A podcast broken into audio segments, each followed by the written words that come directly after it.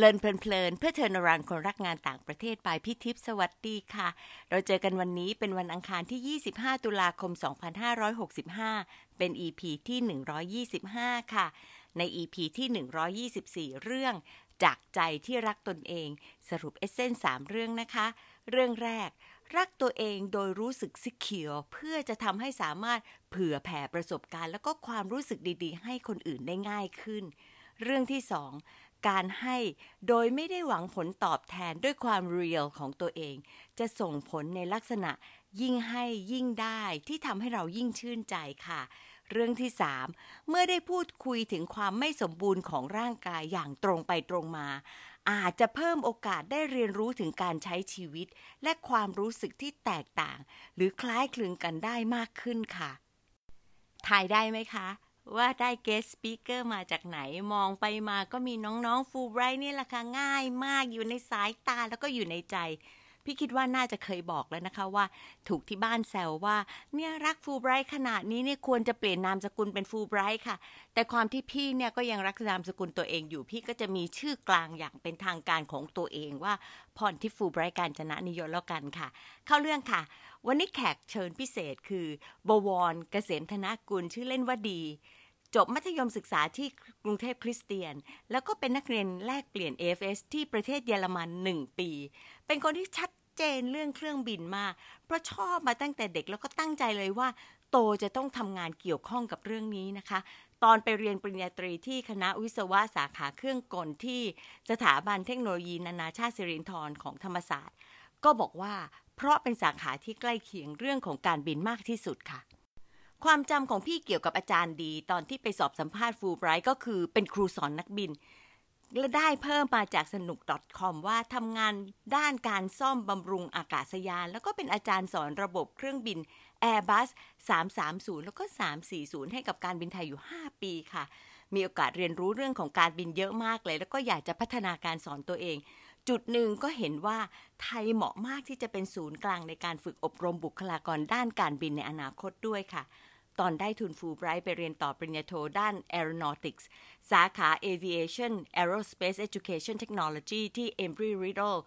Aeronautical University อเมริกา เป็นครั้งแรกค่ะ ที่พี่รู้จักแล้วก็รู้ว่าสาขานี้ทั้งโลกเปิดสอนที่นี่ที่เดียว อาจารย์ดีรักที่นี่มาก แล้วก็ตอนนี้กำลังเรียนต่อระดับปริญญาเอกที่นี่เหมือนกันค่ะ พี่จำได้อีกว่ามันแพงมาก ตอนนั้นแอบดีใจที่อาจารย์ดีอย่างเต็มใจเลือกไปกับฟูไบรท์นะคะ เพราะว่าตัวเองต้องสมทบทุนไปเรียนบางส่วน บางส่วนเยอะพอควรเลยล่ะค่ะ เพราะว่าเส้นทางชีวิตของอาจารย์ดีเกี่ยวกับการบิน แล้วก็เครื่องบินมาโดยตลอด พี่ก็เลยตั้งชื่อตอนนี้ว่า งานนี้มาเหนือเมฆค่ะ มาฟังอาจารย์ดีแชร์กันเลยค่ะ สวัสดีค่ะดีสวัสดีครับพี่ทิพย์เป็นยังไงบ้างเรียนปริญญาเอกหนักเนาะก็หนักครับหนักกว่าที่คิดไว้เยอะครับ อืม แต่ว่าที่หนักเนี่ย พี่ก็กลับไปดูว่า คงจะไม่ได้หนักมากเพราะดูเหมือนกับว่า พอไปอ่านประวัติด้วยนะ แอบไปกูก็แล้วไปดูเพิ่มทำไมถึงเป็นคนที่รักเรื่องของการบินมาตั้งแต่เด็กชอบเครื่องบินมาตั้งแต่เด็ก พี่ก็มีสองคำถามคำถามหนึ่งคือ มาจากไหนถึงชอบ อันที่สองคือ รู้ได้ยังไงว่าเวลาผ่านมาเยอะแล้วมันยังใช่อ๋อก็เอาจริงๆ ถ้าไล่ไปตั้งแต่ผมจำความได้ครับ ของเล่นตั้งแต่ชิ้นแรก ๆ ที่ผมได้มาเนี่ย มันเป็นเครื่องบินมาตลอดเนี่ยแบบเพราะว่าคุณพ่อผมจะเดินทางไปทำงาน แกก็จะเดินทางโดยทางเครื่องบินค่อนข้างเยอะ แล้วตัวแกเองก็เป็นคนที่ชอบเครื่องบินมาก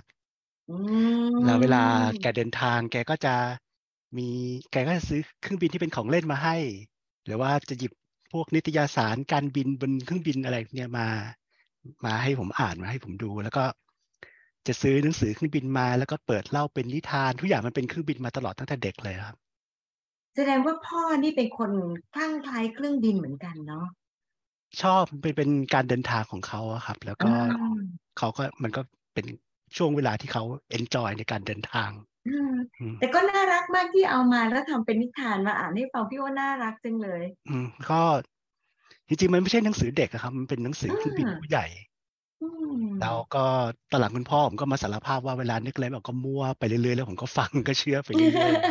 ๆแต่ก็ดีเพราะว่าแสดงว่าคุณพ่อก็มีจินตนาการที่จะมาสร้างเรื่องราวให้ใหม่ ๆ ให้เราฟังเรื่อย ๆ เนาะ ใช่ แล้วก็เวลาเล่นกับพ่อ คุณพ่อผมก็จะเล่นเป็น simulator อย่างเงี้ย ก็แบกผมเป็นเครื่องบิน แล้วก็บอกเทคนิคการบิน แล้วก็อุ้มผมไปโยนไปโยนมา ก็จะเป็นอย่างนี้มาตลอด อืม น่ารักจังแล้วพอมาบนฝังใจมันก็กลายเป็น passion เด็ก ๆ เนาะแต่พอเวลานานก็ยังเป็นอยู่ ถึงขั้นที่ว่าตอนผมอยู่ ป .5 เนี่ย ผมเขียนจดหมายไปรายการกล้าคิดกล้าทำอ๋อนะไปขอขับเครื่องบิน แล้วก็ตอนนั้นคุณอรุณรถเล่นของก็พาผมไปออกรายการ ก็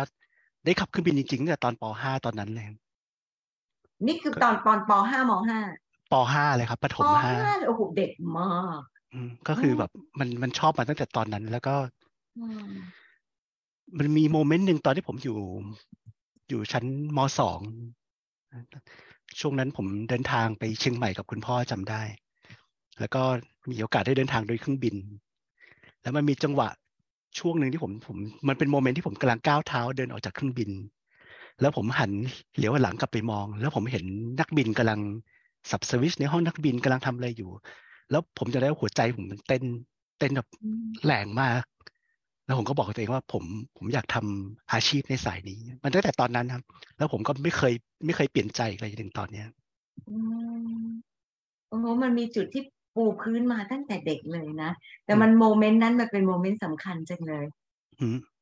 พี่ก็ไม่รู้ว่าชีวิตพี่เนี่ยจะมีหัวใจเต้นแรงตอนไหนนะเนี่ยสำหรับอาชีพพวกนี้ แต่ว่า เออ ดีจังมันเป็น ภาพของคนที่เจอสิ่งที่ใช่จริงๆก็เลยไม่ต้องตอบข้อสองเพราะว่ามันแรงมากจนกระทั่งตอนนี้มันก็เรียงแรงอยู่เนาะครับ ก็ทุกวันนี้ก็ยังตื่นเต้นอยู่ครับ ผมก็ยังยังเอนจอยกับการได้เปิด YouTube ดูเครื่องบินดูอัปเดตข่าวใหม่ ๆ ดูว่ามันไปถึงไหนแล้วอะไรผมก็ยังมีความสุขกับมันอยู่ทุกวันนี้อืมดีค่ะ แล้วก็เลยทำให้ เวลาที่จะไปตอนไปเรียนต่อปริญญาตรี ก็ไปทำอะไรที่เกี่ยวข้องกับการบินโดยตลอด แล้วก็ไม่ไม่เฉียดก็ทำทำโปรเจกต์ให้มันเฉียดได้เนาะใช่ จริง ๆ ตอนนั้นสาขาด้านการบินเมืองไทยค่อนข้างน้อยผมก็เลยเลือกเรียนวิศวะเครื่องกล เพราะว่ามันน่าจะใกล้เครื่องบินมากที่สุดแหละแล้วก็พอมีโปรเจกต์ตอนปีสี่เนี่ย ผมก็เลยเลือกทำอะไรที่เกี่ยวข้องกับการบิน ก็จะมีเพื่อนผู้หญิงอีกคนนึง เขาก็ชอบด้านนี้เหมือนกัน เราก็แล้วก็มีเพื่อนทั้งหมดสามคนนะครับแล้วก็ช่วยกันสร้างอุโมงค์ลมขึ้นมา แล้วก็มันเหมือนกับกลุ่มของเราแล้วทุกวันนี้ก็ได้ไปทำงานในสายที่ตัวเองชอบ อย่างเพื่อนผู้หญิงผมก็ได้ไปจนถึงได้ทำงานที่นาซาได้ไปอะไรต่ออะไรก็เยอะเหมือนกันครับอ๋อดีจังเลยน่าชื่นใจ แล้วตอนนั้นเนี่ย ดีคิดว่าเป้าหมายของตัวเองคืออะไรตอนปริญญาตรี ตอนปริญญาตรี เป้าหมายผมมองแค่ว่า ผมอยากจะทำงานในสาย aerospace ก็จะมองในเรื่องของอยากไปทำงานทางด้านเทคนิคอะไรก็ได้ที่ให้ผมได้เข้าใกล้เครื่องบินมากที่สุดได้เข้าไปคลุกอยู่กับมันเนี่ยผมก็อยากทำงานในตรงนั้น แต่ว่าก็ยังไม่ได้ตัดสินใจร้อยเปอร์เซ็นต์นะครับว่าจะเป็นอะไรกันแน่ แต่ว่าอยากเข้าไปอยู่ตรงนั้น และจุดอะไรที่ทำให้ไปไปเป็นครูนักบินอะที่ของการบินไทยล่ะคะ มันก็ อ่าตอนนั้นกำลังเข้าเว็บไซต์การบินไทยไปดูข้อมูลตั๋วเครื่องบินแล้วก็เห็นคาว่า carrier ขึ้นมา แล้วก็ผมลองคลิกเข้าไปดู แล้วก็เจอประกาศ recruit ตำแหน่งนี้พอดี แล้วพอผมอ่าน job description ทั้งหมดเนี่ย มันมันใช่หมดเลยผมแบบมันมีจะมีเป็นงานที่ใช้ความรู้ ด้านอากาศยาน ได้สอนหนังสือ เพราะว่าผม ผมเอนจอยกับการสอนหนังสือนะครับ แล้วผมผมได้ได้สอนหนังสือมันทำให้ผมได้เป็น specialist ด้านการบินตามที่ผมต้องการจริง ๆแต่พอก่อนงานนี้มันจะต้องผ่านในเรื่องของการ train ไปบินต่างๆ ด้วยมันต้องมี skill การบินก่อนใช่ไหมคะ ใช่ครับก็คือเราจะมี basic ระดับหนึ่งนะครับ ก็คือความรู้ที่ต้องการตอนแรกก็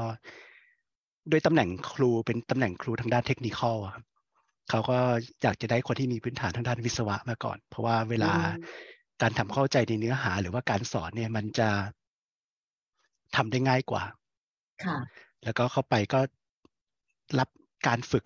ได้รับการเทรน แล้วก็ผมโชคดีที่ว่าเป็นเป็นรุ่นเป็นปีแรกที่การบินไทยกับกองทัพอากาศเนี่ยมีทำ MOU ร่วมกัน ผมก็จะได้ไปเป็นอ่าสิทธิการบินที่กองทัพด้วยเป็นรุ่นแรกที่ได้ไปฝึกบินกับที่กองทัพ แล้วก็ ในขณะเดียวกันเนี่ยทางการบินไทยเองก็เทรนผมในระบบของเครื่องบิน เฉพาะแบบที่ผมจะไปทำการสอนอีกทีหนึ่งมันมันหมายถึงว่าพี่อยากอยากจะเข้าใจให้ชัดเจนขึ้นว่าที่จริงการเป็นเทคนิคเนี่ย มันต้องควบคู่กันกับการบินเป็นด้วยนะ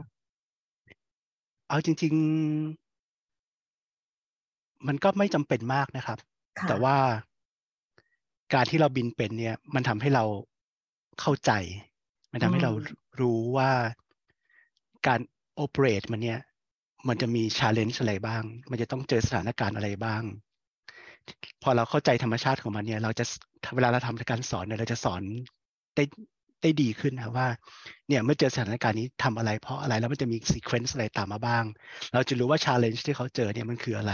เราก็จะสอนวิธีการโอเปเรตทางด้านเทคนิคเนี่ย ให้มันเหมาะสมให้มันได้ดีที่สุด อืม แล้วครั้งแรกที่เป็นคนไปฝึกบินเองความรู้สึกเป็นยังไงบ้างคะก็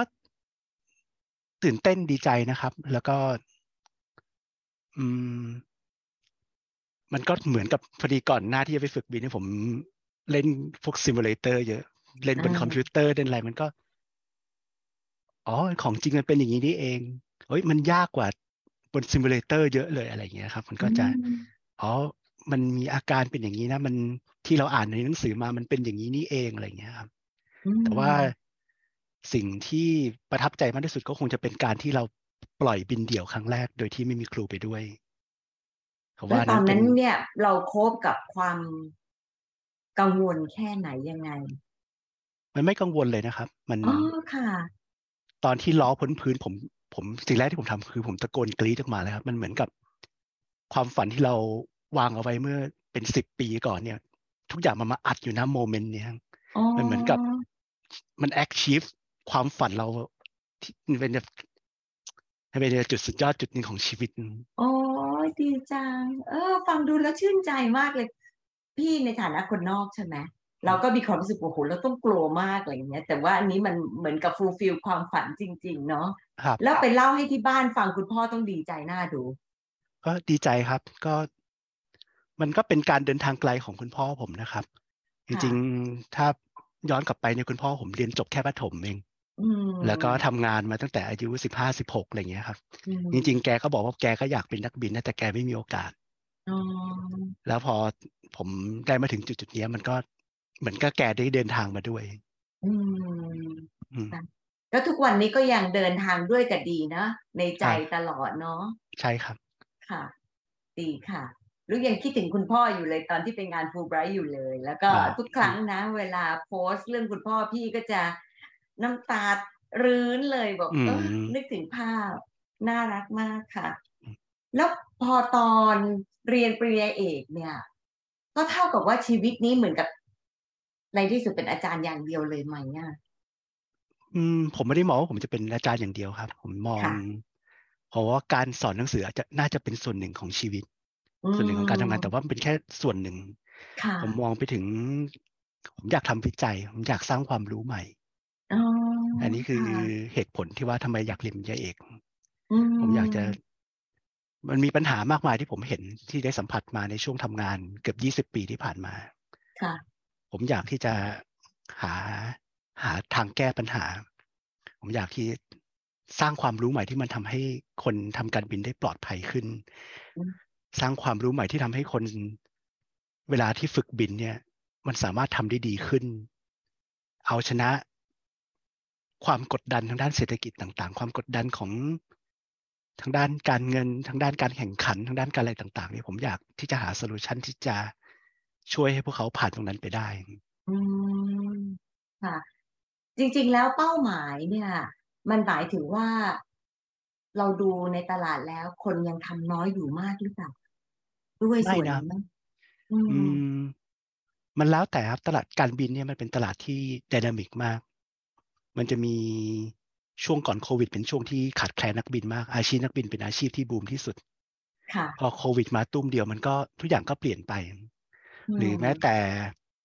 ในขณะที่ตลาดกำลังดีอยู่ พอเกิดสภาวะสงคราม หรือว่าเกิดโรคระบาดบางที่ บางตำแหน่งของโลกมันก็กระทบกันหมดทั้งโลก มันเป็นอะไรที่พิจิตค่อนข้างยากครับ ก็ถ้าอย่างนั้นเนี่ยก็แสดงว่าอีกส่วนหนึ่งในการเป็นอาจารย์ มันก็อาจจะจำเป็นที่จะต้องฝึกเด็กให้มีแทร็กอื่นด้วยนอกจากการเป็นนักบินเนาะในเมื่อมันดินามิกอย่างนี้ แล้วก็ unpredictable อะ มันจะมีอาชีพอะไรอีกไหมในแทร็กของคนที่มาเรียนการบินที่มันยังพอพอไปในสายงานได้อืม จริง ๆ ถ้าเราพูดถึงกว่าที่จะศาสตร์การบินเนี่ยครับ มันประกอบไปด้วยความรู้หลายแขนงมากครับ มันจะมีความรู้ตั้งแต่ทางด้านเทคนิคก็เรื่องหนึ่งใช่ไหมครับ มันก็สามารถที่จะไปทางสายเทคนิคได้ มันมี คุณต้องเรียนรู้เรื่องลมฟ้าอากาศ natural disaster ต่างๆ คุณจะต้องเรียนรู้วิธีการจัดการสถานการณ์ต่างๆ แม้แต่ในเรื่องของ leadership หรือว่าแม้แต่ในเรื่องของสิ่งที่ติดตัวคนที่ทำสายอาชีพนี้ครับ ก็คือสิ่งที่เราเรียกกันว่า situation awareness ผมว่ามันเป็น soft skill ตัวหนึ่งที่ว่าคนที่อยู่ในสายอาชีพนี้มันมีความเข้มแข็งค่อนข้างมาก situation awareness หมายถึงความแวดระวังสถานการณ์ที่เกิดขึ้นรอบๆตัว มันถ้าเราในในการบินเนี่ยเราก็จะพูดกันว่ามันมีคร่าวๆประมาณสามระดับ มันจะมีตั้งแต่ understand เข้าใจว่าตอนนี้มันมีอะไรที่เกิดขึ้นรอบๆตัวเราบ้าง เรารับรู้เสร็จปุ๊บ เราสามารถที่จะ aware มัน เฮ้ย มันมีสถานการณ์ที่เกิดขึ้นเดี๋ยวมันน่าจะมีอะไรเกิดขึ้น จนไปทั้งเราสามารถที่จะ predict ได้ ว่าถ้ามันมีลักษณะนี้มาแล้วเนี่ย มันมีแนวโน้มที่จะเกิดขึ้นอะไรอะไรเกิดขึ้นตามมาบ้าง ผมก็เลยมองไปถึง มันสามารถที่ทำงานเกี่ยวกับ control ใช่ไหมครับ เช่น คุณไปอยู่ในอุตสาหกรรม คุณไปอยู่ในห้อง control room คุณมองโอเปอเรชันของหน่วยงานอย่างครอบคลุมทุกด้าน คุณเอาไว้ว่าตอนนี้แต่ละตำแหน่งเนี่ยมีอะไรเกิดขึ้นบ้าง คุณสามารถที่จะรู้ว่าเฮ้ยตอนนี้มีบางอย่างเกิดขึ้นผิดปกติตรงนี้ แล้วคุณสามารถจะพิจิตรในอนาคตว่าถ้ามีอย่างนี้มันน่าจะเกิดอะไรขึ้นต่อจากนั้น เราจะป้องกันมันยังไง เราจะออกมาจากสภาวะตรงนั้นได้ยังไงบ้าง หรือแม้แต่ที่จะเอาไปแอพพลายกับทางด้านพวก safety management ซึ่งมันเป็นสิ่งที่ทุกองค์กร เกือบทุกที่ครับ มันจะต้องมา apply ใช้ ก็จะเป็นเรื่องของการ management ในเรื่องของ crisis management ว่าถ้าเกิดสถานะ เกิดสถานการณ์ฉุกเฉินเกิดอะไรขึ้นมาเนี่ยเราจะทํำยังไง เพราะว่านักบินหรือว่าคนที่ทำงานด้านการบินเนี่ยจะถูกฝึกคิดอย่างครอบคลุม มองไปถึงข้างหน้าว่ามันจะต้องแก้ไขปัญหายังไง การ make decision ที่ฉับไว แล้วไปในทิศทางที่น่าจะเหมาะสมแล้วก็ดีที่สุด โดยแรงบีบคั้นของสภาวะต่าง ๆ อะไรเงี้ย ใช่ พี่ว่าที่ยากมากก็คือการควบคุมตัวเอง ให้สามารถที่จะสงบแล้วก็มีสติพอที่จะตัดสินใจ ตรงนี้ฝึกยังไงอะคะอืม ตรงนี้ฝึกยังไงล่ะครับผมว่าเอาจริงๆถ้าถ้าในมุมมองส่วนตัวของผมเนี่ยมันก็ มันจะเริ่มจากการเรียนรู้ มันจะมีการป้อนข้อมูลทางด้านวิชาการมาก่อน มันจะเราจะรู้ว่า โอเค มันจะมีการ เข้าเข้ามาของข้อมูล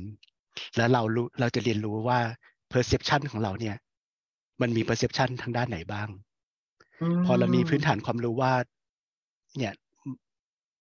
ว่ามันจะมีข้อมูลเข้ามาทางด้านไหนบ้าง มันจะทำให้ตัวเราเนี่ยเฝ้าระวังมากขึ้น พร้อมกับการที่ฝึกการที่เทรนการที่เรามีครู หรือว่ามีคนที่คอยบอกว่า เนี่ยเดี๋ยวมันจะเจอสถานการณ์อะไร เฝ้าระวังอะไรเงี้ย เราก็ฝึกมาเรื่อยๆ สะสมเป็นประสบการณ์ใช่ไหมครับ แล้วก็ด้วยประสบการณ์เนี่ยที่ถ้าว่าสามารถทำให้เราที่จะพิจิตรได้ว่าเดี๋ยวมันน่าจะมีอะไรเกิดขึ้นประสบการณ์ครับ ตัวเดียวเลยเนาะประสบการณ์การการฝึกที่เข้มข้นการเอาตัวเอง เอาตัวเองไปอยู่ในสถานการณ์นั้นบ่อยอย่างเช่น ถ้าเราดูการฝึกนักบินเนี่ยนักบินจะฝึกในเครื่องฝึกบินจำลองใช่ไหมครับ ค่ะ ไอ้เครื่องฝึกบินจำลองเนี่ยครับทุกครั้งที่ได้บินเข้าไป มันต้องมีอะไรเสีย มันต้องมีสถานการณ์ฉุกเฉิน มันจะเป็นเครื่องบินที่มันจะเป็นเครื่องบินที่แย่มากเครื่องบินลำหนึ่งเลยครับ โอเคเข้าใจค่ะ ทุกครั้งที่เราเดินเข้าไปมันจะไม่ใช่การบินที่ปกติมันจะคุณจะต้องเจอปัญหาซีนารีโอต่างๆ ตั้งแต่ขั้นเบาสุดไปถึงขั้นหนักที่สุด แล้วคุณไม่รู้มันจะมาเมื่อไหร่ แล้วคุณจะตัดสินใจ make decision อะไรยังไง มันแล้วมันก็ฝึกกันอย่างเข้มข้นนะตรงนั้น อืมค่ะ คือต้องผ่านผ่านระดับหนึ่งมาตรงนั้นก่อนเนาะครับไม่งั้นมันก็ไม่สามารถที่ตัดสินใจได้ ให้เซฟที่สุดนะแล้วก็การที่จะเรียนรู้ไปเรื่อยๆ มันที่จะเรียนรู้เพิ่มเติมความรู้เพิ่มเติมข้อมูลไปเรื่อยๆ มันจะเพิ่ม awareness ให้กับเราครับ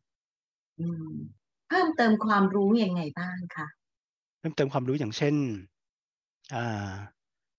สมมติ เราจะไปในที่ที่หนึ่งใช่ไหมครับ สมมติอันนี้ผมมองพูดในเชิงถ้าสมมติอาชีพนักบินนะครับ ค่ะ สมมติเราจะเดินทางไปที่ที่หนึ่งเนี่ย ถ้าสมมติเป็นที่ที่เราไม่เคยคุ้นเคยมาก่อน เราต้องศึกษาสภาพแวดล้อมนั้นทั้งหมด เราอ่านว่ามันจะมีความเสี่ยงอะไรบ้างนะบริเวณนั้น ถ้าเกิดสถานการณ์ฉุกเฉินณตรงนี้นะตรงนี้นะตรงนี้นะตรงนี้เราจะทำอะไรยังไงบ้าง เราศึกษาแล้วเตรียมตัว เราจำลองสถานการณ์ทุกอย่างมาทั้งหมดก่อน เรารู้ว่าที่ตรงนี้มีแนวโน้มที่จะอย่างเช่น สมมติมีแนวโน้มที่จะเกิดคอนฟ lict กับทราฟฟิกอื่นๆ ได้เยอะณบริเวณนี้อะไรเงี้ยเราก็จะมีเอาไว้ได้สวัยอย่างเมื่อสิบปีที่แล้วใช่ไหมครับ อย่างที่มีกัปตันที่ชื่อ Sully ที่เอาเครื่องบินลงที่แม่น้ำฮัดสันใช่ไหมครับ ค่ะมันก็ เป็นการฝึกที่เข้มข้นใช่ไหมครับเขาคุณมันมีความรู้กับพื้นที่บริเวณบริเวณนั้นที่เขาสามารถที่จะตัดสินใจได้ว่า ถ้าเขาหันไปลงอีกสนามบินหนึ่งที่อยู่ใกล้เคียงกับการที่เอาเครื่องบินลงแม่น้ำเลยเนี่ย อันไหนที่จะเป็นตัวตัดสินใจที่ดีที่สุด อืมค่ะ เพราะฉะนั้นมันก็คือผ่านความรู้แล้วก็ประสบการณ์ที่เข้มข้นแล้ว แต่ว่ามันจะต้องเรียนรู้ไปเรื่อยๆเพื่อที่จะเหมือนกับ พยายามสร้างสถานการณ์ก่อนจะจะไปบินแต่ละครั้งเหมือนกันเนาะใช่ก็คืออย่างเวลาบินอย่างเวลาผมบินผมก็ต้องคิดล่วงหน้าเสมอ ทุกครั้งที่เวลาบินก็จะมองไปรอบๆว่า ถ้าตอนนี้มันเกิดเหตุการณ์ฉุกเฉินเกิดขึ้น ผมจะทำยังไง ผมจะไปที่ไหนผมจะต้องทำอะไรบ้างเนี่ยเป็นจุดที่พี่เนี่ยนะเนื่องจากไม่ได้อยู่ในวงการเลยเนี่ย นึกไม่ถึงจริง ๆ เพราะมันลึกซึ้งมากเลย แล้วพอเราพูดถึงคำว่า safety เนี่ย มันไม่ได้แค่ในความรู้สึกที่เราเห็น แต่มันเป็นการเตรียมการของนักบินจริงๆเนาะซึ่งแล้วก็รู้สึกว่าโอ้โหความปลอดภัยของเรานี่ผ่านขั้นตอนมาเยอะมากเลยค่ะ ดีใจดีใจ แล้วก็ตอนตอนนี้เนี่ยทำปริญญาเอกแล้วก็ปีหน้าจะจบใช่ไหมคะแล้วเรามีมีหัวข้อเรื่องมีอะไรที่เราสนใจเป็นพิเศษคะที่มาทำก็อย่างงานวิจัยของผมเนี่ยผมจะเน้นไปที่ ตัวเขาเรียกนักบินเขาเรียก checklist ใช่ไหมครับค่ะ checklist ก็เหมือนกับว่า นักบินก็ operate เครื่องบินไป แล้วก็จะมีตัว checklist ตัวนี้เป็นตัวคอย cross-check ว่าทำ procedure กระบวนการทุกอย่างครบถูกต้องหรือเปล่า หรือเวลาที่เกิดสถานการณ์ฉุกเฉินเนี่ยเราก็จะมีตัว checklist ตัวนี้เป็นตัว reference เพื่อให้เราทำตาม procedure ขั้นตอนต่างๆที่ถูกต้องแต่ผมสนใจในเรื่องของการออกแบบตัว checklist ตัวนี้อ๋อค่ะเพราะฉะนั้นงานวิจัยผมก็จะโฟกัสไปที่ การหาปัญหาของการออกแบบของ checklist ในปัจจุบัน แล้วผมจะค้นหาว่าปัญหามันมีอะไรบ้าง เพื่อที่จะหาทางในการปรับปรุง checklist ตัวนี้ให้มันทำงานได้มีประสิทธิภาพมากขึ้น ค่ะ นี่ก็น่าสนใจมากเลยนะแล้วก็ต้องเห็นบอกว่าเรียนทั้งวันเลย หนักมากเลยนะคะ ในแต่ละวัน มันถ้าพูดตรงๆ มันก็เป็นเรื่องปัจจัยของอายุด้วยครับ เหรอจริงเพราะว่าพอผมมาเรียนอายุเยอะเนี่ยผมรู้สึกพลังพลังมันก็ดรอปลงยอมรับว่าถ้าเปรียบเทียบกับพลังที่เรามีตอนสมัยเรียนปริญญาโทกับตอนนี้เนี่ย พลังมันมันใช้ effort ที่ที่มากขึ้นเยอะครับ ค่ะ ความที่เรามี passion ตรงนี้พี่ก็อยากจะให้เชียร์เด็กรุ่นใหม่ เพื่อที่จะเข้ามาเส้นทางเดียวกันกับดี แล้วก็อาจจะมาเป็นลูกศิษย์มีอะไรที่ ทำให้แบบเชียร์เขาได้แล้วก็อยากให้เขามาเนี่ย inspire เด็กตรงไหนได้บ้าง ก็ธุรกิจเกี่ยวกับการบินนะครับ ถ้าเป็นคนที่ชอบเทคโนโลยีเนี่ย เทคโนโลยีที่ล้ำหน้าที่สุดที่เราจะได้สัมผัสมัน มันก็จะเป็นเทคโนโลยีที่เกี่ยวข้องกับทางด้าน aviation หรือ aerospace เพราะนั้นถ้าเป็นคนที่ชื่นชอบเทคโนโลยี อยากเรียนรู้เทคโนโลยีใหม่ ๆ ก็มันเป็นเยอะเป็น field ที่ค่อนข้างจะ fulfill ทางด้านนี้ แต่ว่าก็มีสิ่งหนึ่งที่อยากจะถ้าจะบอกน้องๆ เนี่ยก็จะอยากจะบอกว่า ธุรกิจการบินณปัจจุบันไปจนถึงอนาคตเนี่ยมันไม่ได้โรแมนติกเหมือนกับที่เราเคยเห็นมาเมื่อสมัยก่อนมันมีการเปิดเสรีทางด้านการบินที่มากขึ้นไปเรื่อยๆมีการแข่งขันที่สูง เพราะฉะนั้นเนี่ย มันจะเป็น ผู้เรียนมันจะเป็นธุรกิจที่มีการแข่งขันสูง ทุกอย่างถูกจำกัดด้วยต้นทุนการแข่งขัน เพราะฉะนั้นเนี่ยการให้บริการทางด้านการบินเนี่ย ทุกคนก็จะพูดเหมือนกันหมดนะครับ ว่าเมื่ออยู่ในศาสตร์อุตสาหกรรมเนี่ย ประสบการณ์ที่ได้รับเนี่ยมันมันจะไม่เหมือนกับที่อื่น แล้วก็ มันคุณจะไม่อยากไปอุตสาหกรรมอื่นอีกแล้ว เออจบได้ดีมากเลย พี่ฟังแล้วพี่ชอบมากอย่างนี้ก็จะต้องมีวิธีการที่จะเชิญชวนน้องให้ลองด้วย แล้วก็อาจจะฝึกตั้งแต่เด็ก ๆ เพื่อให้มี passion มาด้วยเนาะครับค่ะ ขอบคุณดีนะคะ แล้วก็มีโอกาสกินข้าวด้วยกันกับบัวด้วย ขอบคุณมากครับพี่ทิพย์ครับค่ะขอบคุณค่ะ สวัสดีค่ะ สวัสดีครับ พี่ว่าน้อยคนที่ฟังอาจารย์ดีแล้วจะนึกว่า สิ่งที่คุณพ่อทำให้ตั้งแต่เล็กๆ ที่ซื้อเครื่องบินจำลองให้ เอานิตยสารการบินมาเล่าเป็นนิทาน หรือชวนเล่น simulationจะมาจากคุณพ่อที่จบแค่ประถมหกและถ้าคุณพ่อมีความพร้อมในชีวิตตอนเด็กๆ พี่เชื่อว่าคุณพ่อต้องได้ปริญญาเอกตั้งแต่อายุน้อยๆ แน่ ๆ เลยค่ะ พี่เลยอยากจะย้ำว่า การเรียนในระบบน้อยไม่ได้หมายถึงการขาดคุณสมบัติที่จะสนใจเรื่องที่เหมือนจะเกินเอื้อม ไม่ได้หมายถึงการที่เป็นคนที่ขาดจินตนาการ ทุกอย่างอยู่ที่แต่ละคนจะใฝ่รู้ใฝ่เรียน จากการทำในสิ่งที่ชอบและที่สนใจนะคะ เรียกได้ว่าในกรณีของอาจารย์ดี คุณพ่อเป็นอินฟลูเอนเซอร์ชั้นนำเลยค่ะ ที่ทำให้ลูกเนี่ยฝักใฝ่ต่อการบินแล้วก็เครื่องบินจนทุกวันนี้ พี่ทึ่งกับอาจารย์ดี ที่ไม่ใช่เป็นคนชอบอะไรแล้วเฉย แต่ไปขอออกรายการกล้าคิดกล้าทำตั้งแต่อยู่ป .5 กลายเป็นคนหาประสบการณ์ตรงจนรักเรื่องนี้ จับจิตจับใจจนถึงทุกวันนี้นะคะ จากโน้ตที่อาจารย์ดีเตรียมไว้ให้พี่ แล้วก็แชร์มา พี่อ่านข้อความนี้ดีใจกับอาจารย์ดีมากๆค่ะความภูมิใจของอาจารย์ดีคือประสบการณ์ที่ได้พาคุณพ่อ นั่งเครื่องบินที่เราบินเอง เป็นความสุขใจทั้งพ่อลูกเต็มๆ มันคือเรื่องเล็กๆ ที่ยิ่งใหญ่ที่พี่อ่านแล้ว ซึ้งน้ำตาซึมเลยค่ะ เรื่องที่สองคือการวัดใจตัวเองวิธีที่อาจารย์ดีแชร์ว่าชอบเรื่องการบินดูได้หลายอย่างเลยเช่น ดูว่าเราสนใจขนาดไหนกับการฟังนิทานจากคุณพ่อ จากการไปอ่านนิตยสารหรือต้องการที่จะทดลองของจริง หรือแค่ได้เห็นกับตันและห้องเครื่องก็ปลื้มมาก ๆ ค่ะ จุดที่พี่ชอบที่สุด คือความรู้สึกที่ได้บินเดี่ยวครั้งแรก ที่อาจารย์ดีบอกว่าหัวใจเต้นแรง ชัดเลยนะคะว่าชอบเรื่องนี้จริงจังพอมาบวกกับความรู้สึกดีๆ ในการเป็นอาจารย์ อาจารย์ดีเลยค้นพบชีวิตตัวเองในแทร็กที่จะเป็นอาจารย์ด้านการบิน แล้วต้องการเรียนปริญญาเอก ให้สามารถสร้างความรู้ใหม่ ๆ ที่จะเอาไปใช้ช่วยคนอื่น ให้ทำการบินได้อย่างปลอดภัยยิ่งขึ้นค่ะ บอกกับพี่นอกรอบว่าส่วนหนึ่งมาจากท่านอาจารย์สุรินทร์พิสุวรรณ ที่อาจารย์ดีได้เจอตอนฉลองฟูไบรท์ครบ 60 ปีนะคะ ท่านอาจารย์สุรินมาเป็นสปิเกอร์ของเราด้วยทำให้อาจารย์ดี รู้สึกถึงความรู้รอบตัวแล้วก็ความอบอุ่นของท่าน พอมีโอกาสอ่านหนังสือความสำเร็จไม่มีข้อยกเว้นที่ท่านเล่าถึงประวัติของท่าน กลายเป็นจุดตัดสินใจให้อาจารย์ดีเรียนปริญญาเอก แม้จะหนักและรู้สึกว่าตัวเองต้องพยายามมากขึ้นกว่าเดิมเยอะแต่ drive ที่ต้องการมีความสุขในสิ่งที่ทำแล้วก็ได้ทำอะไรให้กับโลก แอบบวกกับการสนับสนุนของน้องบัว ภรรยาสุดเลิฟ อาจารย์ดีก็บินเหนือเมฆต่อได้อย่างเต็มสตรีม